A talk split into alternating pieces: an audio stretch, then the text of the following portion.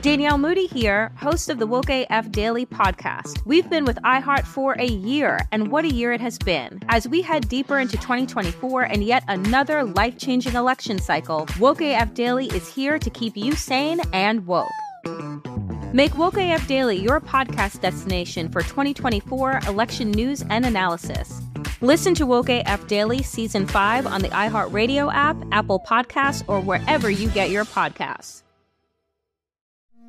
It's like the police knew who he was before they got here. From iHeart Podcasts. The medical school dean at USC was leading a secret double life.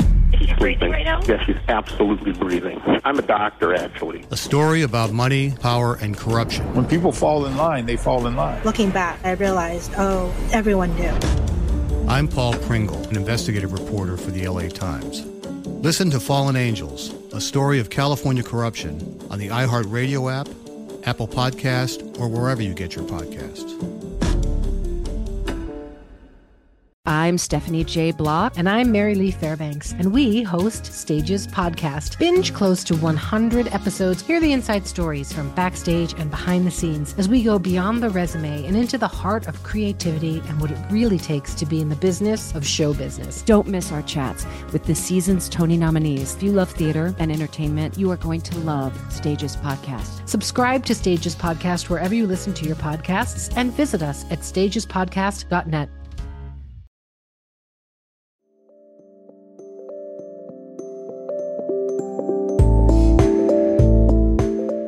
I'm Dani Shapiro, and this is The Way We Live Now. Today is day 78, since some of us have been hugged, and day 32 of this podcast. My guest today is chef, writer, and artist Omar Tate. Omar was the visionary behind a series of dinner pop ups dedicated to exploring Black heritage and culture through food. It was a beautiful thing, a high wire act. And then the pandemic hit.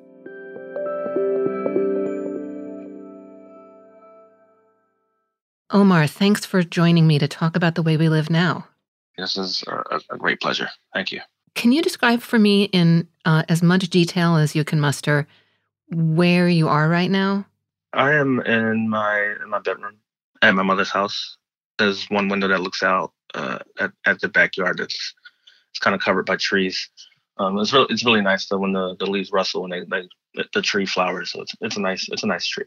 But the window the window is gated, um, and there's actually a uh, the window is cracked because I think it was two years ago someone tried to break into our house. So the window has a hole in it, but there's two two window panes. It's a, it's a double sided window pane, so there's no air getting in. Um, but it does fill up with water when it rains, and then like leaves get in it. So I have like a kind of like an aquarium. um, yeah, so that's that's what I'm looking at, and uh, I've been hanging up art on my walls. Um, recently of things that I've done or things that friends have sent me, and uh, I have a, a, vision board of what I'm mm. what I'm mm. looking towards the future, uh, my personal future. Good. Yeah, I'm going to want to talk to you about that. And so you're you're in Philadelphia, right? Mm-hmm. Yep. And is is this the house you grew up in? No, no, no. The house that I grew up in was sold. Got it. Okay. Yeah. So before the pandemic hit, you had created a really remarkable pop up um, dining experience called Honeysuckle. Mm-hmm. And it was an event and a philosophy. Can you tell us about Honeysuckle?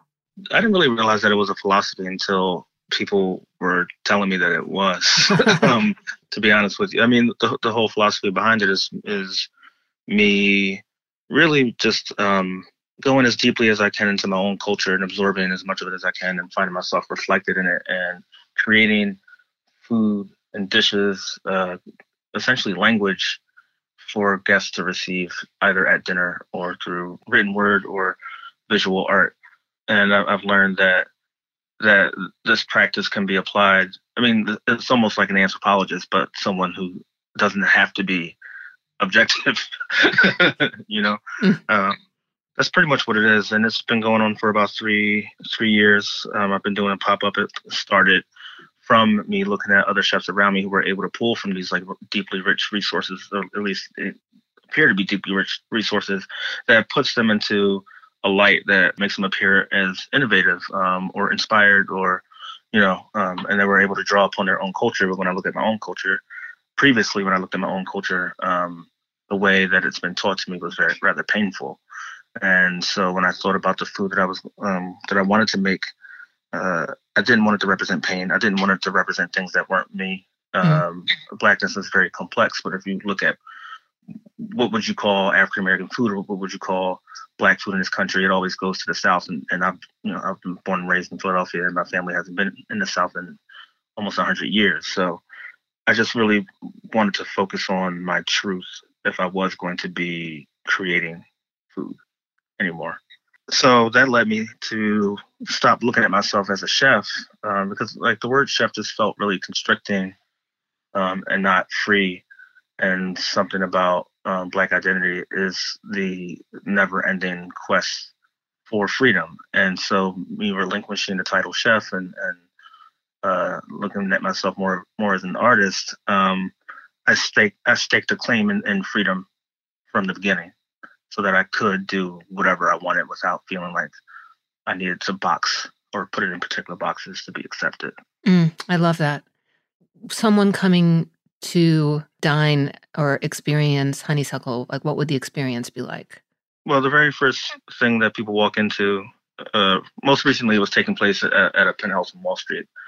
It doesn't matter where it takes place. The point is, is that I completely transformed the space into um, basically uh, a, a, black household, a household that, that has art on the walls that's representative of black culture. The music that's playing is intentionally being played that's representative of black culture. Um, it could be, it could be anything. I could be playing anything from John Coltrane to to I don't know Bun B to Snoop. You know, mm-hmm. um, the point is, is like I'm not I'm not creating an atmosphere of music to suit anyone's particular taste because that you know all of it needs to be accepted for any of it to be um, told honestly. So uh, the the art may be beautiful, the, art may be ugly, um, the, the, the art may be pretty, um, the music can be the same, and and that that also happens in the dishes. So um, you walk into a space that's you know populated with all these images and um, smells and stuff that are uh, representative of Black culture and then you sit down at the table and the first thing that any and every guest has is kool-aid that i make myself. Hmm. and that introduction uh, is, in, is intended to break down any assumptions that you may have had about this meal. You know uh, when you when you when you get here because um, you are literally drinking the kool-aid. Exactly exactly. Hmm. so yeah that's the first thing that, that we have um, and it goes back to me as a as a child having Kool-Aid at, at, dinner and dinner being like a very nostalgic moment. And, um, you know, when you watch shows like Chef's Table and things like that, the, the beginning of the episode always starts with uh, them back home or, you know, it's a it's a it's a very narrowed concentrated moment of like what inspired this person to cook or like what environment made this person cook. And so essentially, I mean, I think Honeysuckle uses nostalgia in the same way that these stories about other chefs use nostalgia to wrap people up in a story and, and make the meal be more about the food, and the food becomes a vessel to the heart of the person that's giving you the food. So you were experiencing one of these, like, really, I don't know whether to call it a peak moment, but, you know, a really, a moment that in the life of a creative person uh, of an artist, you know, as um, a writer, a speaker, someone who is creating these uh, experiences for people, um, kind of a peak moment. And then COVID 19 hit. It's so interesting, too, and, you know, sort of poetic and awful that the most recent venue or the most recent place that Honeysuckle was taking place was literally like near Wall Street you know, like sort of emblematic of New York City power base and um, a, mm-hmm. a, certain kind of culture in New York. Can you pinpoint the moment when you knew that uh, that this was happening, that, that you were going to have to shut down, and that COVID nineteen was here? So up until you know mid March, I was living I was living in New York City, and um, I, I, was working with this company called Resident, uh, which is a platform that uh, acquires or, or inhabits um, residential units that are on the market. And partners with chefs to do pop-up dinners in these spaces. So uh, we build our calendar out like a month or two months in advance. We were actually um, we were deciding that we needed to build our calendars out two months in advance, and so we had done that. And uh, there were several dinners that were on the docket to, to, take place in March, and on the docket to take place in April. And um, I was feeling that I needed to get back home. You know, my son um, lives in Philadelphia. My entire family lives in Philadelphia, but my son, who's 12, uh, Bashir, lives in Philadelphia. And I'm like, well, you know, COVID 19 is real. Like, you know, this pandemic is real. I started thinking about food insecurity. I started thinking about like all, all sorts of like anarchist kind of things possibly happening from as a result of, mm-hmm. you know, this pandemonium. So um, I was like, I need to go back home. And resident was still planning on having the dinners. These dinners were supposed to take place on March 23rd and March 25th. And I was like, well, I'm going to have to call them and say that I can't. I personally just couldn't even do them, whether or not they were still going to be able to. They were still planning on putting them on, I was like, I have to, I can't be here. So they called me maybe the Friday before those dinners were supposed to take place. And they, I sent them an email prior and I told them that, you know, I wouldn't be able to, you know, everything's kind of up in the air. And they were like, so are you, are, are you all set for next week? And I'm like, I'm in Philadelphia. Um, and they were like, oh.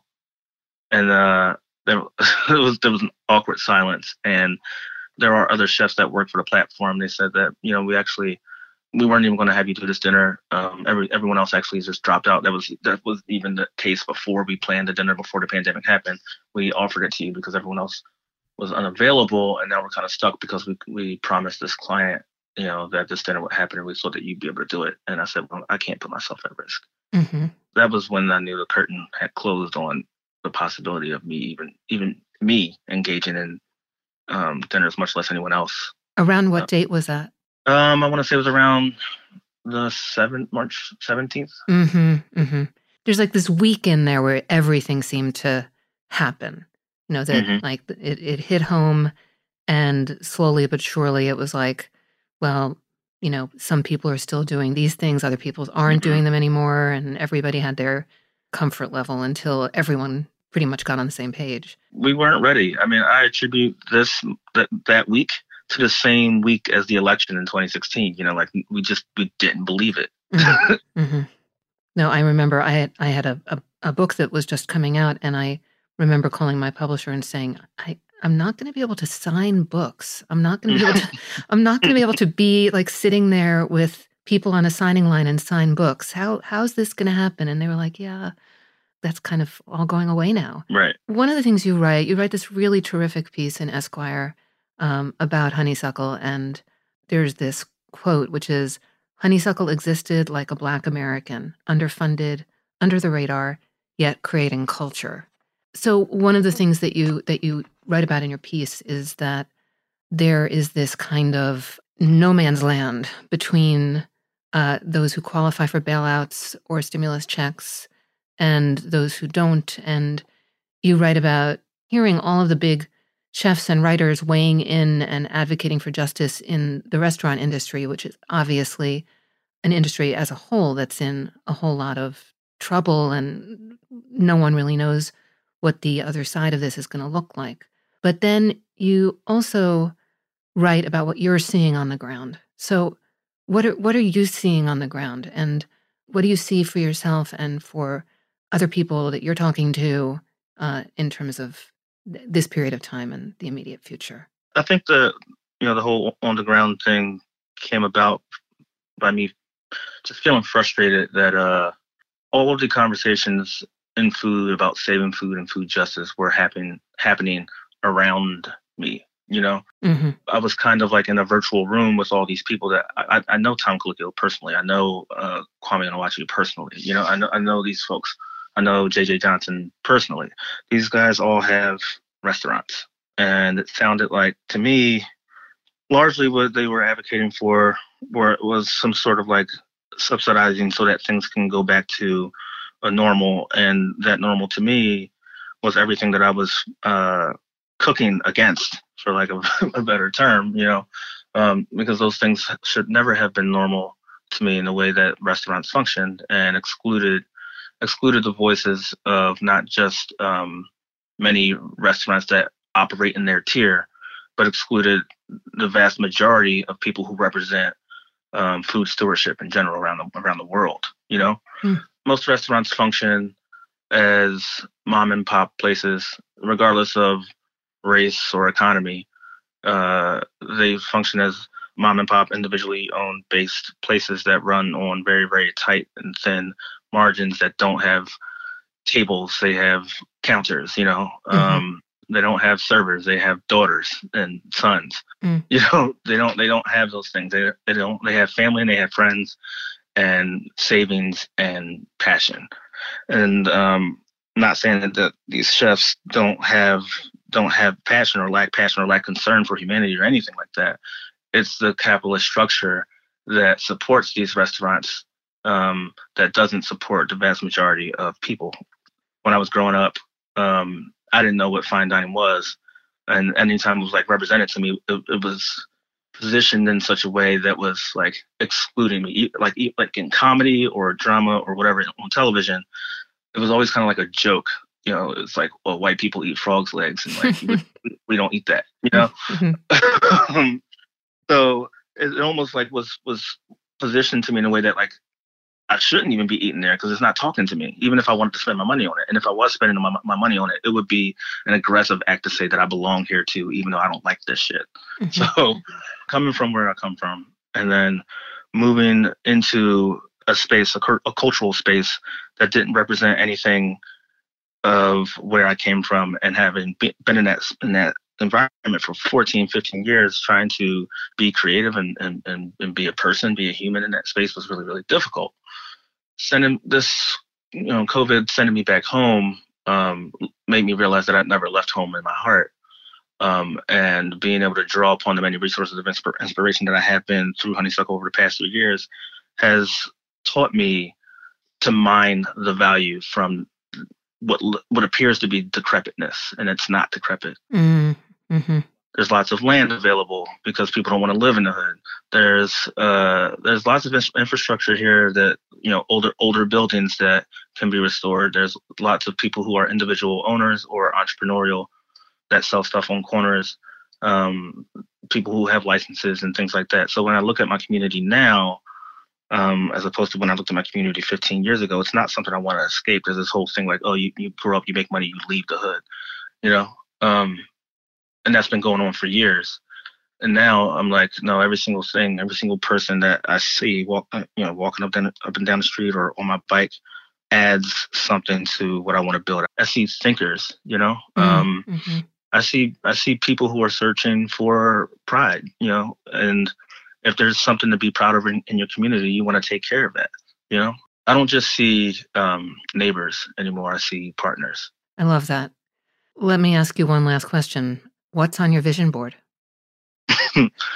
Lots of mental things, prayer and and, and meditation, um, seek seeking, just seeking more uh, internal um, peace. That's number one. Mhm.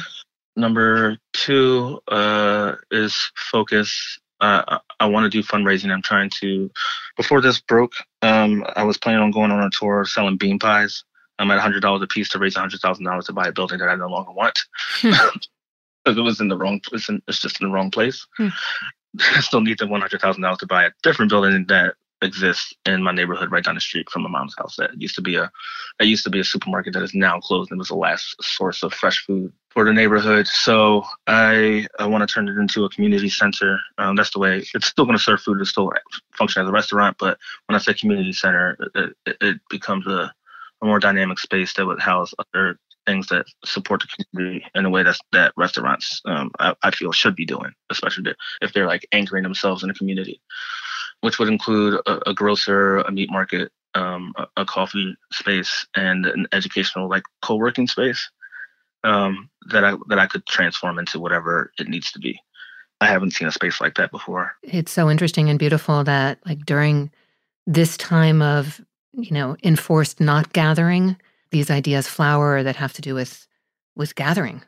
But we're never going to not gather. you know? Right, right. Humans humans are social creatures, and if we if we don't, you know, studies have shown we just kind of die Right. if we we don't communicate, if we don't we don't socialize. So I know that uh, gathering is going to, to be changed probably forever, hopefully forever. Because if we if we don't if we don't change it, then we won't see a future.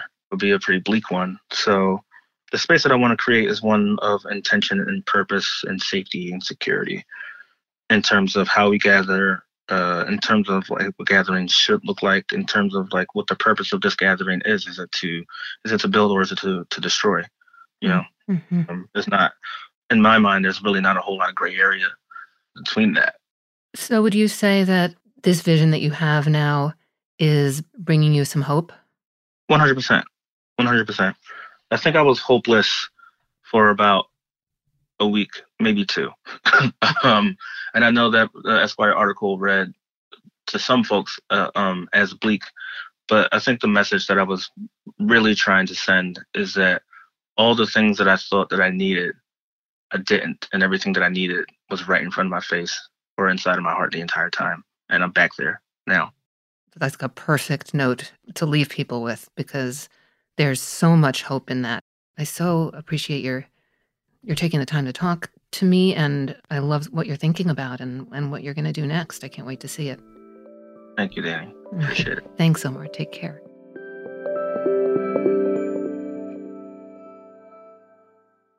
Thanks for listening to The Way We Live Now. Tell us the way you're living now. We want to hear.